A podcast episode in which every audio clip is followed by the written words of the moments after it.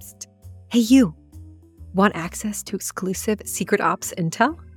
Check out the link in the description.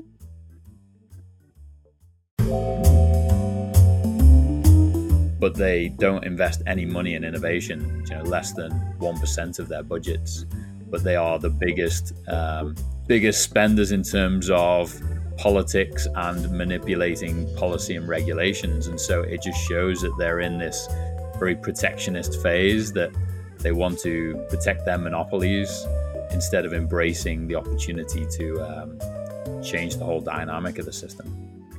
Welcome to Secret Ops, the podcast uncovering the world of operations, one episode at a time. I'm your host, Ariana Cofone, and today's guest is Gareth Evans, the CEO of Veckta, which is a company that accelerates and simplifies the deployment of energy solutions on site for companies globally. This interview made me feel kind of like a kid in a candy store because I have so many questions around energy and how you go about even tackling this problem. Where do you start? How do you navigate all of the operational complexities? And I have to tell you that Gareth explained things in a way that made me see this industry differently and made me rethink a lot of the assumptions I had going into this conversation. So let's jump in. Gareth, thank you so much for joining us on Secret Ops today. I am thrilled to talk about a topic that's been on my my bucket list since starting Secret Ops, which is about energy. And you are the man to talk to about it. Clearly. I'm excited to uh, go on this journey with you. So let's talk about your career and how you got into the world of energy. Can you just give us that winding path that got you where you are today? It definitely has been a winding path. Um, it's been an exciting one. Um, you can tell from my accent, not originally from San Diego, where I'm based now, originally from Liverpool, England. Um, always brought up to be into adventures and experiences versus materialistic things. Love geography and environmental science. Geared my life towards being a fast jet pilot with the Air Force. I got sponsored by the Air Force to go through university, but de- decided at the end of that that it wasn't for me and mm. started traveling around the world.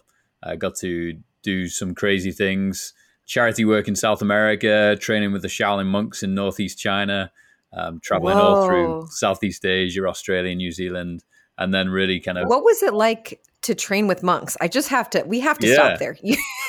what was that like? That was amazing. That was definitely a life changing experience. Me and three friends.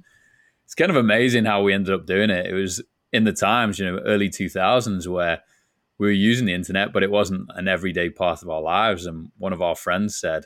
We just found this thing online. It looks pretty interesting. It might be a good way to round out our university lives.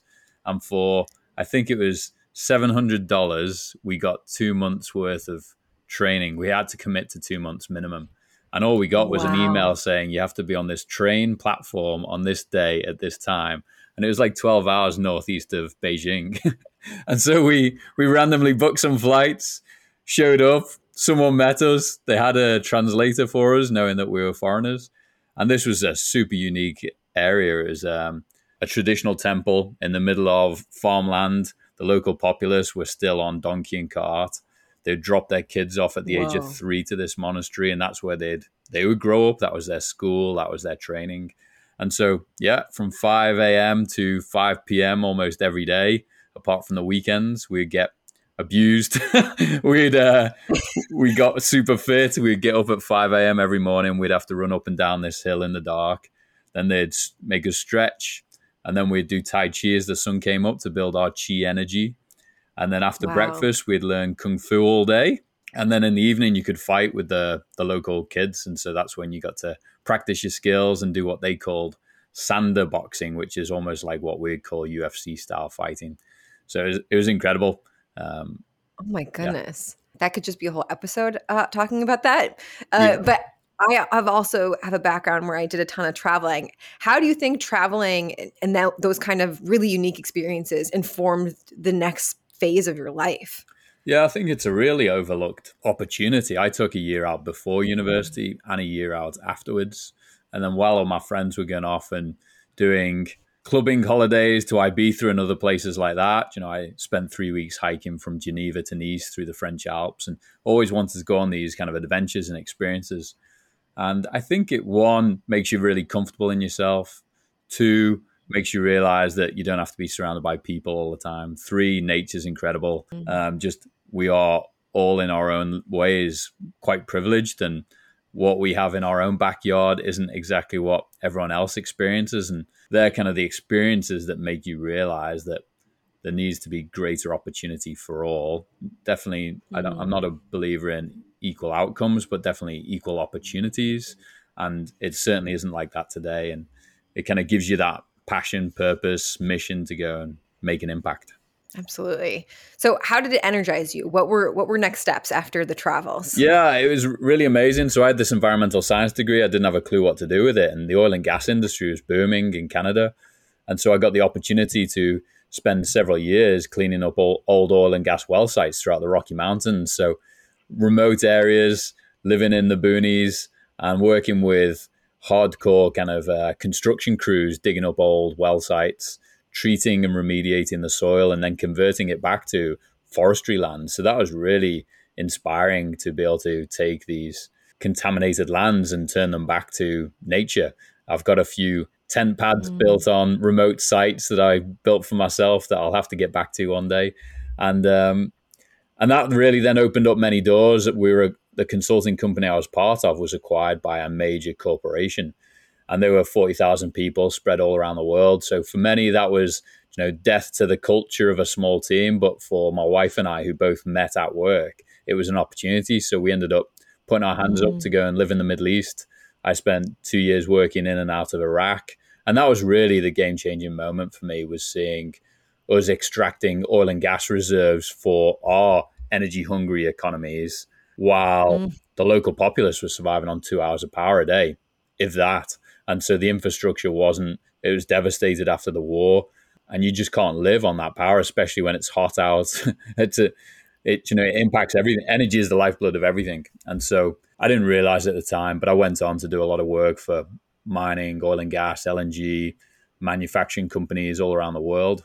And my last role was leading the global power consulting business. And that's where I really started with the team I was working with, seeing the increasing need for affordable, clean, reliable power globally, and there just not being a good opportunity or solution for business leaders to access what was right for their business in a really streamlined way. So we incubated the idea for several years and then spun it out from the business in 2019 what was the evolution of the incubator phase? I'm curious because yep. we'll get into this more so when we talk about infrastructure. But where do you even begin to try and solve this enormous problem? Like how how does that even start? Yeah, I was really lucky. So within the corporation that I was working with, we we had a consulting business. We also had a construction business and an operation business. So I think with a few really gifted people that were within the team I was leading, we realized one that there was a pain point in, in in the industry. You know, customers wanted to be able to get access to those solutions, but they didn't know where to start, who to turn to, what was possible. And so we as consultants were charging them huge amounts of money and giving them pretty substandard answers. You know, we're using spreadsheets to do these very complex analyses. And then we'd essentially give them this glossy report and say, now go and figure it out. And it just lead to inaction. Or on the flip side, they were being sold to by people with solutions in the market, you know, solar panels, batteries, gas turbines. But because most business leaders have never really thought about energy ever, they just didn't know who to trust or how to compare options. And so it just led to indecision and inaction. We started testing this. How could we automate the optimization of what is the right system for you, Ariana, to meet your business needs? So we incubated that within the corporation.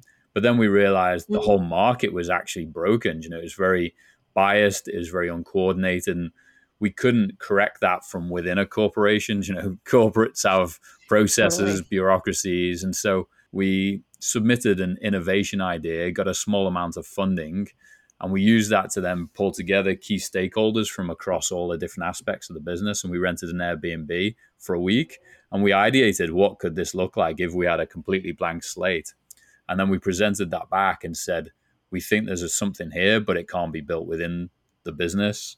we're going to start a new business and do you want to be a part of that? And so they actually became our first investors to give us some runway to wow. Get, yeah. So very entrepreneurial journey almost.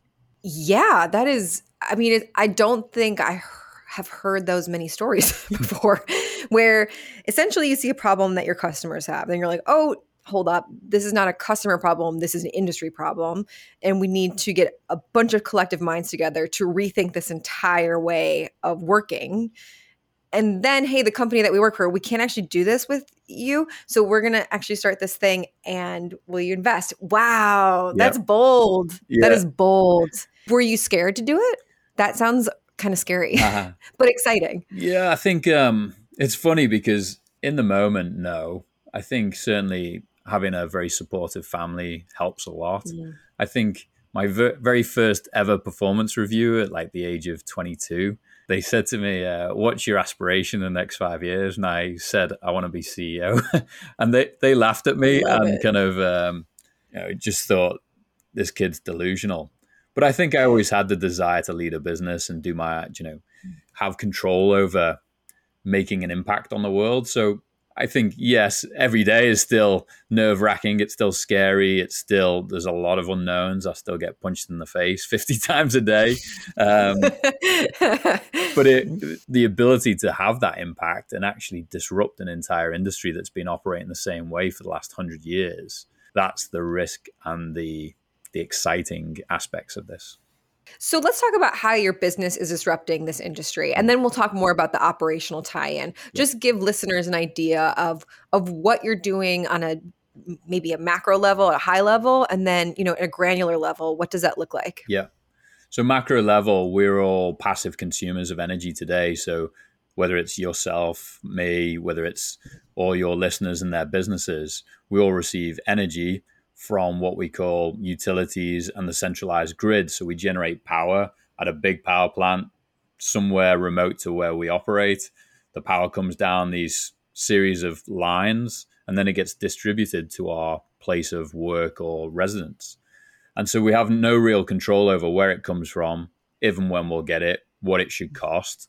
And what we're seeing is because the grid, particularly in the US, is now coming on 70, 100 years old, it's not as reliable as it should be. It's hard to maintain. It's becoming more expensive to keep operating. And we have, you know, changing needs that it wasn't necessarily designed for. And so as such, energy prices are going up, reliability is going down. Meanwhile, everyone wants to be cleaner and greener, which they can't mm-hmm. control if they're just buying energy passively. So our disruption is supporting businesses to get access to their own on site energy solutions. So, being able to generate and store energy right where they need it.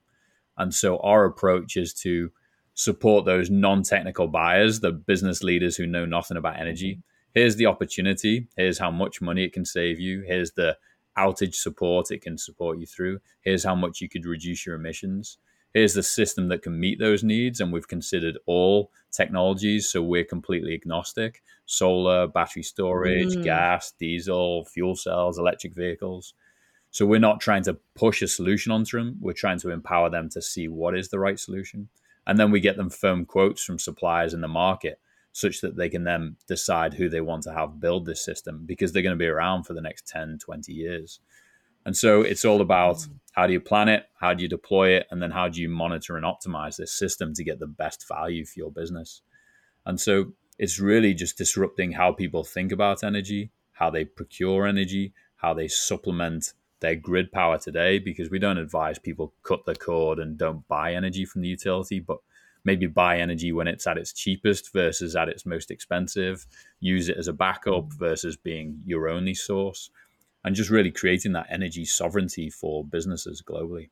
The thing that struck me in what you were saying is that the educational component is incredibly important. Yeah. You're trying to lay that foundation so that you can start to have those conversations. Before you even talk about solutioning, you have to start with that educational component. Was that a lesson that you learned, like you knew out the gate, we are going to have to educate people or was it a thing that you learned the hard way where it's like you started to jump into figuring out solutions and then realize oh people are many steps back from this conversation and we need to educate first it's it's still hard honestly and we learned the hard way you know we kind of came into this COVID kicked in as soon as we launched, which was another challenge for us operationally, but because we couldn't engage with our customers. So we created a product mm. based on what we thought the industry needed. And that vision was you, Ariana, as the business leader of your company, come into our platform, upload a bunch of data, get some insights, and self guide your way through to making this purchasing decision. And what we've realized is one, people don't even know that they have options beyond utility power. Two, they don't know what on site energy is. Three, they definitely don't want to be hands on tools, put in a bunch of data in which they don't even know where to find it. And so we've learned that one, we need to educate the whole market, hence a lot of collateral around blogs, newsletters, podcasts. It's all about how do we educate people?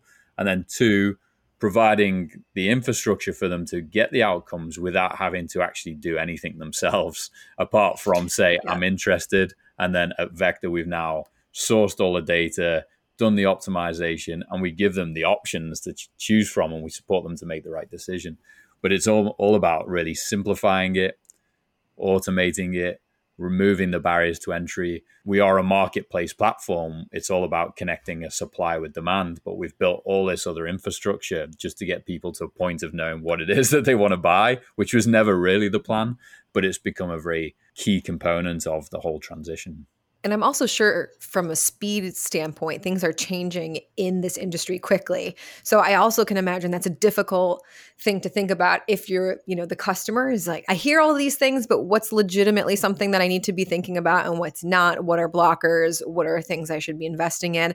And then, you know, if we're talking 10 years, 15 years down the, the path, what's going to actually still be valid? You know, I don't want to, again, spend a ton of money on something that's going to become antiquated. Exactly. And so we, know, we know it's going to be, but yeah, like to get a little bit more time out of it, right? Yeah. So that's why the platform is now set up to be an entire energy transition plan. Know, mm. Where do you consume energy today across your portfolio facilities? How much is it costing you? What's the emission profile? Where would you get the greatest return on investment for doing something?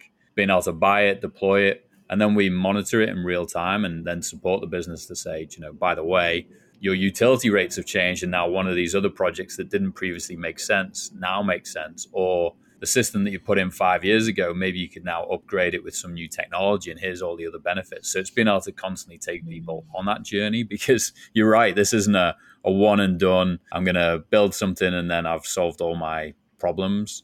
There's huge mm-hmm. benefits but the more businesses can stay on top of it the better well, this ties in beautifully to the trifecta of operations. Mm-hmm. You know, people, process, technology. I heard yummy automation words and all these things uh, that you were just talking about. I think for people who aren't necessarily in energy operations, can you just connect the dots for us? When you're thinking about energy, how is operations becoming a part of that conversation? Yep. In my, you know, novice brain, I think it's probably everything. but but what are the things that you're thinking about? Yeah, I'd say obviously the key stakeholders in these decisions are one, the finance team. So they're hypersensitive around costs. And today they have no control over their mm. costs. So if you're at the mercy of every year the utility increasing your rates 5, 10, in some cases 40%, we've seen as high as in here in California. Finance are hypersensitive to that. How can they lock in their costs and know that they've got certainty to plan for their business? Then you've got the like the sustainability leads who are very concerned about sustainability, reducing emissions, hitting corporate targets and objectives. And then you've got the data, you know, the the plant operators and managers and leaders who are responsible for hitting production targets, making sure that they are they have no downtime, and they're the ones most concerned about outages and resilience because if you lose power, even if it's just a flicker, it can really impact the operations.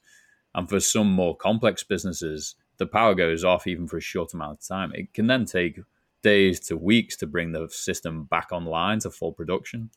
You know, it's Samsung several years ago during the Texas deep freeze. They announced that they oh, lost two hundred and seventy million dollars in that one week due to loss of product, loss of production, having to bring the systems back online, and that's uh, that's a pretty extreme version, but it just highlights the impacts, and especially for businesses with perishable products, complex lines, chemical facilities, refineries, oil and gas, safety becomes also a real massive element of this. So yeah, I'd say they're kind of the key stakeholders we're often engaging with, and they've all got their own interests but ultimately that's the advantage of these on-site energy systems is you get all three of those as a triple win when you do it right. I'm thinking about those stakeholders. They're all high stakes stakeholders there's not one that's like a nice to have in that situation you know all of them to their varying degrees are incredibly vital into thinking about this so uh, let's start with technology. What are some key pieces of technology that you all lean on to help bring visibility into the energy space for your clients? So from a perspective of how we approach it at Veckta? Yeah, that would be great. Yeah, so software is obviously key to ensuring that these complex systems, because we're talking about hundreds of thousands of variables that impact the right solution. You know, we've kind of moved past the point of just throwing some solar panels on a roof and hoping that that solves all our problems. You know, which combination of technologies will meet the business needs, especially if they are you know, more than just a, a residence. You know, they've got quite complex needs, wants, restrict restrictions in terms of real estate space, rooftop. You know, can it handle solar? Do they have car parks? What's their current utility rate? How much energy do they use? When do they use it? what's the solar potential at that site, what's the fuel prices. So for every single location that we ingest into the platform, we capture about 5,000 different data points specific to that site. And then we use that to feed an optimization engine, which then considers hundreds of thousands of variables to then recommend the optimal combination of technologies, technically and financially. And so then we're able to show, hey, Ariana, this is where you're at today. But if you do this, you can save X hundreds of thousands of dollars a year. You can reduce your emissions by 20%. You can ride through an outage for up to hours or days, whatever the business needs are. So that's what we focus on. You know, we have a, our own internal flywheel effect that we work mm. towards every day. And at the top of the flywheel is providing actionable data and intelligence just so people can take the first step with confidence. What percentage of your team are data scientists or data analysts like how much of the of your team kind yeah. of makes that up because you're you're talking about thousands of variables and honestly my head is spinning even trying to think of what that looks like managing that acquiring that cleaning that like what percent of your team is just focused on that yeah. in itself team of 20 today and essentially half internally focused on product and dev work and half externally focused on education, marketing, sales. So that's the approach today. Feeling really good about where the product's at. So we're hyper mm-hmm. focused on go to market and originating good customers with pain points and needs. So that's the focus right now. And then we'll keep seesawing between winning work, building the product, and then the other way around. So yeah. Honestly, I, I really want to see it in action. I'm just like, I want to see all this going on yeah, behind the scenes, peek under the hood. Yeah. So when we talk about process within the energy sector, yep. how do you begin to break down the process? Because from my understanding and just the tiny bit that I can gather, it's incredibly complicated, all of these processes. And you're not dealing with one particular one. You're probably dealing with multiple types of processes and stakeholders, different parts of the world. Yeah. How do you begin to consider and inform and help people through that process stage? Yeah. So the real key in our minds is placing the decision makers in control of the process. So the way the market's set up today, which we talked on bef- a, bit before, is you've got all these amazing suppliers in the market, constructors, equipment operators, capital providers, but they're all selfishly trying to sell you whatever makes sense for them versus what makes mm. sense for you. So we really advise baseline where you're at today, assess where you're going to get the greatest return on investment, determine internally what solution is right for you, and then go to market and tell the suppliers exactly what you want them to quote you, such that you get those apples to apples comparisons back. And then you can make a very informed decision around what matters to you. Is it cost? Is it schedule? Is it team? Is it experience? And being able to really select the partner that you want to go on that journey with. And there's four big levers for businesses to consider when they want to go on this journey. We always advise reduce your energy consumption as much as possible through energy efficiency practices first, because there's no point in building a system to generate energy for energy that you may re- not need later. So reduce your energy consumption, build your on-site energy system to offset as much of your needs as possible, And then you've got options to buy what they call virtual power purchase agreements or renewable energy credits to reduce your emission profile, mm. but in a virtual means. You're not actually generating the energy, you're not consuming that energy, you're just buying a way of cleaning up your emissions. So they're the four big mm. levers. And so it's about supporting business leaders to understand what those levers are and how they can achieve the best outcomes for whatever their business priorities are, which change.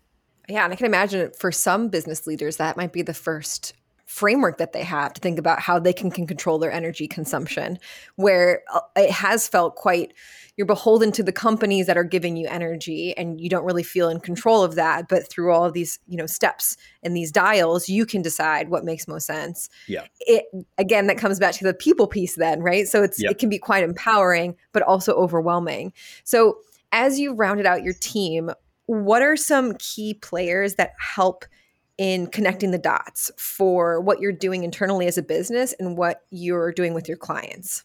Yep. So internally, we always try and match the personality types with the people that we're selling to. So you can imagine the likes of the operations teams within businesses, they want to have access to data, they want to see mm. information, they want to know it's not going to impact their day to day operations. So yes, yes, we have business continuity, please. Exactly. Yeah. so we have operational experts who do all the analytics and can convey that message. Then we have the likes of our sales team that can really convey the opportunity to the sustainability teams. Because what we often find for sustainability teams is one, they are typically new in their careers, so they don't necessarily know how to internally fight for money. And so being able to give them the ammunition to say, we've got these objectives here's what it's going to cost us, but here's why we should do it, and here's why you should allocate us some money because they typically don't hold the budgets, which is very interesting. And then obviously for the finance and the the leadership, being able to then paint the vision. So that's where I like to come in and be more engaged in where should you be going, how should you be thinking about it, should you work with your board and your executive team to convey the opportunities. So we try and balance that across ops, sales, marketing, marketing is all about trying to build awareness prior to us even showing up. And then obviously the dev team, they're less customer facing, but they give us all the firepower to deliver the outcomes our customers need without wanting to be in front of them. One of the things that when I think about you know talking to clients i think before i started d- doing that i really thought it was sort of you know somebody within the sales function talking to a client and that definitely is a dynamic yep. when you're talking about more complex products, platform services, I find that it's rarely one person. It's a team of people that are educated and specialized in all of these different pieces that have to work together to get something moved past the dial line. Yep. Because again, there's going to be that educational component. There's going to be different people of different needs that you're just going to be selling to. How have you found working together as a team? Do you think it's like a group effort or do you sort of pass the baton at different mm-hmm. stages? How has that worked for you all? Yeah. We're certainly really embracing the likes of um, some of the AI tech to record meetings and such that we can, you know, say, a salesperson goes in first, we'll capture the conversation. We'll really try and understand what personality type is it that we're dealing with, what are their mm. priorities, who else needs to be involved in future conversations, being able to learn from their tone, their questions, how we should be approaching them. So that's been really exciting in the last, I'd say, six months. I'd say it's a constant fine line between definitely being the thought leaders and knowing the technical aspects of this without overwhelming customers. You know, I was just texting with mm. a customer this morning or a prospective customer. I asked him for feedback on our team that went in and met them yesterday. And he said it worked really well because our VP of Ops is super technical and she wanted to get into the details. But he said they came across very technical and very knowledgeable. And maybe with other customers, they'd need to be more salesy and big picture because it would be quite overwhelming, mm-hmm. you know, from his perspective. So it's a real totally. fine line trying to juggle how you approach those conversations and how deep you go. And um, yeah. Yeah, it's always a balance. I, I have experienced it from a technology education standpoint where you just kind of see a glaze happen. Mm. Same with operations too. Like I know when I've gone too operational nerd on somebody, there's just this like frozen smile glaze that you're like, oh, I lost him. Um, you gotta like, kind of like pull yourself back in, and that like it, it happens in a second, where all of a sudden you you know that you've stepped outside of this space that makes sense, because really the things that you're thinking about are quite futuristic. You know, they're incredibly progressive and things that people just don't even have on their radar yet, and that is the benefit of what you're doing, and it's the challenge as well.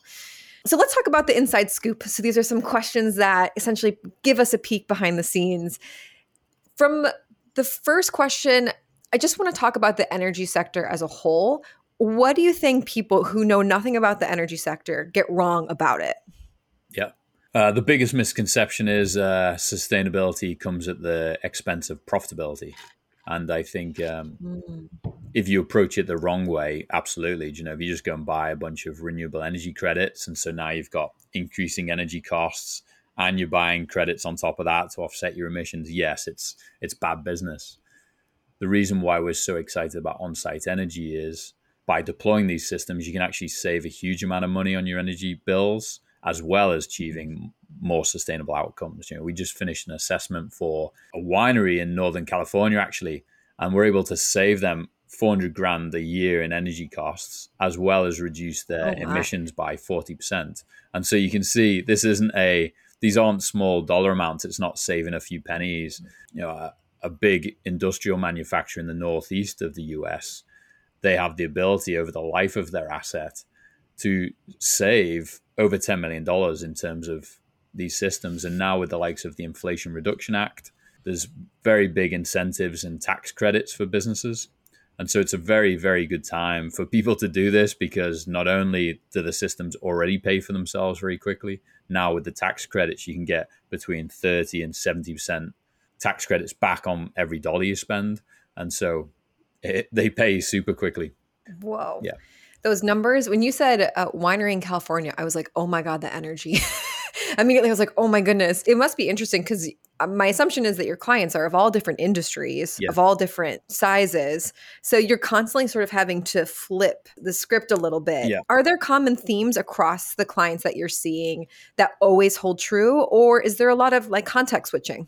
definitely you want to be able to talk the right language and then use the right terms with the right stakeholders i'd say the way the platform's built it's sector agnostic so we can we can kind of um, switch between them quite easily but definitely from a sales and a marketing perspective we try very hard to make sure we have the right people on the team that know the specific sectors i'd say today for sure we're seeing the most success with the manufacturing sector and the food and bev sectors. And they've got very s- similar pain points, but in slightly different ways. So, food and beverage, they've got perishable products, so they can't afford the power to go Totally. off. They operate on lean margins, so they any cost savings is a bonus. Because they're consumer facing, they want to be cleaner and greener. On the manufacturing side, it's more like supply chain pressure. So we're working with an automobile manufacturer right now, and they're being told if you want to produce the EV for this other company, you have to demonstrate that you're carbon neutral by 2025. And so now they're scrambling to say, how do we achieve that? They're very big energy consumers, so we typically see nice cost savings. So quite different pressure points, but with the same kind of outcomes, if you know what I mean. Yeah, you're, like making me have flashbacks to when I was uh, doing food supply chain stuff. You Yeah. said both of the things. I was like, it's incredibly stressful. I think anytime that you have uh, a product that has a shelf life, every day counts. Yep. Every day does, especially if you are in the more like natural food or you know the the space where you have less preservatives. You know, uh, an issue with a freight delivery can be massive, Yeah. massive losses and then the supply chain too you know i think a lot has changed in the last couple of years like in the last 10 years i would say the entire options that you have to run a supply chain is, are different you Mhm. know i was bootstrapping stuff because i was in a startup phase but still the the technology was super old and antiquated and it just wasn't that's actually why i got into technology because i was like all these Yeah. tools suck and i want better ones um, and when you put both of those together, I can only imagine that getting the, the energy plan must feel empowering after being quite reactive for so long, having to say, we're actively choosing this. Yes. Which I guess gets me to my next question. When we're talking about deploying on site energy solutions, what do you think is the hardest part about localizing the energy supply? The actual systems themselves, like the technology is really good now. You know, cost of solar and storage has come down over 80% in the last 10 years. So it's very, very cost competitive. The systems are very reliable. The constructors exist to go and deploy these systems quite efficiently. There's even amazing capital providers in the market. So businesses don't want to spend a penny financing these systems. Other people will come in, finance them, build them, own them, operate them, and just sell you energy back that's less than what you pay the utility. So all those things are amazing. But it's now how do we create one, the enabling technologies to give the business leaders the visibility of what the opportunity is and the confidence to act. And then, secondly, the utilities are certainly not embracing this with open arms and making it super easy for companies to interconnect to the grid, negotiate rates, get systems permitted. So that's going to be a bit of a continuing battle. And we're seeing quite a few states now realizing that this is a challenge and there's some more favorable states to operate in. But there's certainly states within the US and places around the world where it's still a challenge to get the support to do this from a regulatory perspective. But you can tell from the likes of the Inflation Reduction Act, the fact that the government is incentivizing this, the intent is to create more flexibility in the system. So it's, it's really just, I'd say, the old school mentality. You know, the utilities have operated the same way for 100 years, and rightfully mm-hmm. so. They're super, super focused on safety and reliability but they don't invest any money in innovation, you know, less than 1% of their budgets but they are the biggest mm. um, biggest spenders in terms of politics and manipulating policy and regulations. And so it just shows that they're in this very protectionist phase that they want to protect their monopolies instead of embracing the opportunity to um, mm. change the whole dynamic of the system it's very interesting because I am not in your industry at all, but it you're articulating the feelings I have felt for many years around frustrations that I had no idea how to articulate, mm. which is, you know, we want to see a future that actually is possible. And the fear is if the infrastructure isn't there, then we're always going to be chasing our tails and that needs to stop. Yeah. So it's refreshing that people like you and, and, your team are proactively trying to figure out a way forward that helps to educate people, but also helps to make a solution realized yeah. in today. Yeah, it's really um, it's really important. Like we've got three core values that we operate by every day: challenge limits because this whole industry needs you to be challenged. Yeah. adapt purposefully because there's too many knee jerk reactions. So, how do we actually do this with purpose? And then empower co creation. No one's going to do this on their own. So, how do we do it together? Mm. And I think uh, you're absolutely spot on. You know, there's the big push for electric vehicle deployments right now. And in the same week that Governor Newsom here in California last year said we're going to stop selling gas cars in the future and he set the date and he committed to it was the same week that he was asking people not to charge their cars because they were worried about blackouts during certain periods of time and just the infrastructure balance is very complex right now because um, we haven't planned purposefully and we're trying to achieve mm. these political objectives without it necessarily being considered operationally that's going to be an ongoing battle but i like that we're making the commitments because it'll force us mm. all to mm. innovate to get there but I think they're being made in a fairly blind manner right now. Yeah. Now, if someone is listening to your journey and they're like, I want to get into this industry, you're inspiring me, where would you recommend people begin to start to get into it? Yeah. Well, it's a super exciting space, and I think there's a real shortage of people. So I think for anyone excited about getting into it, whether it's startups, whether it's very mature businesses that produce equipment or construct these systems. There's a huge amount of opportunities. I think certainly to get the way I came through from a consulting perspective and an engineering company, that was a really nice way to get a very broad cross section of how the industry operates um, before I dug deep. But yeah, I'd encourage people to reach out to the businesses that they're most excited about because most of them are probably desperate mm. for access to key people and because the, this is a fairly young industry, it's not like if you don't have this experience on your resume, you don't qualify. We're all learning on the fly. We're all figuring it out together. And I think that's what makes it super exciting. man, I'm jazzed. I'm like, how can I, how can I be a part of this? This seems really interesting. Um, this has been just such a treat. I really appreciate you breaking this down for the listeners, obviously, but for myself as well. I've always been curious, but have kind of been a little confused with all of the contradictory information that I hear around it. Yep. So it's interesting that you're approaching it from that sort of agnostic ma- mindset to just help to to show people their options and to get them moving forward one step at a time. That's really powerful. So thank you for that. We're going to wrap up with some rapid fire questions Cool. to learn more about you, Gareth, as a human being. so we're just going to go quickly. Uh, whatever comes to your mind when I uh, ask it, just go for it. Okay. So the first one is what is the favorite part of your day? Walking my son to school every morning. That's amazing. Oh, that sounds awesome. I just pictured it in my head as you said it. Um, what book are you currently reading or what audiobook are you listening to?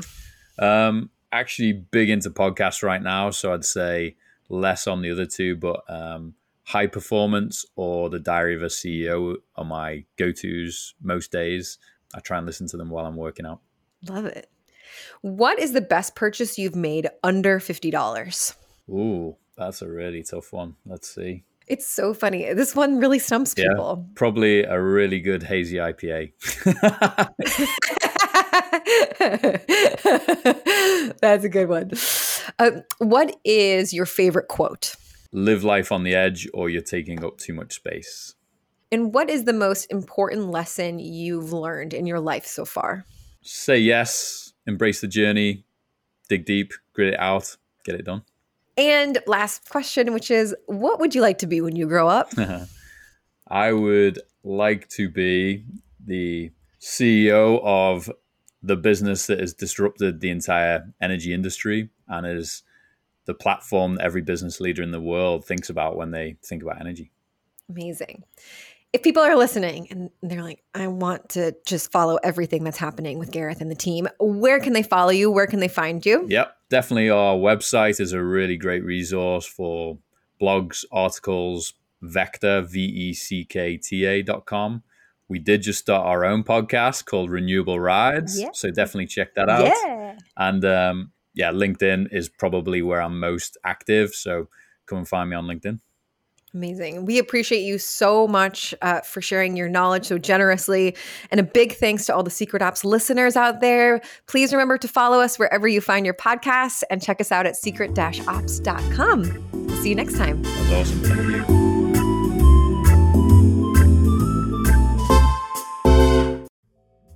Hey, listener. Do you want to be a top operator in business and in life? Well, we at Secret Ops are here to help you do just that. Check out our monthly Secret Ops newsletter with exclusive intel just for you. From bonus content to secret resources, we've given you the VIP access. To sign up, check out the link in the description. And as always, thanks for listening.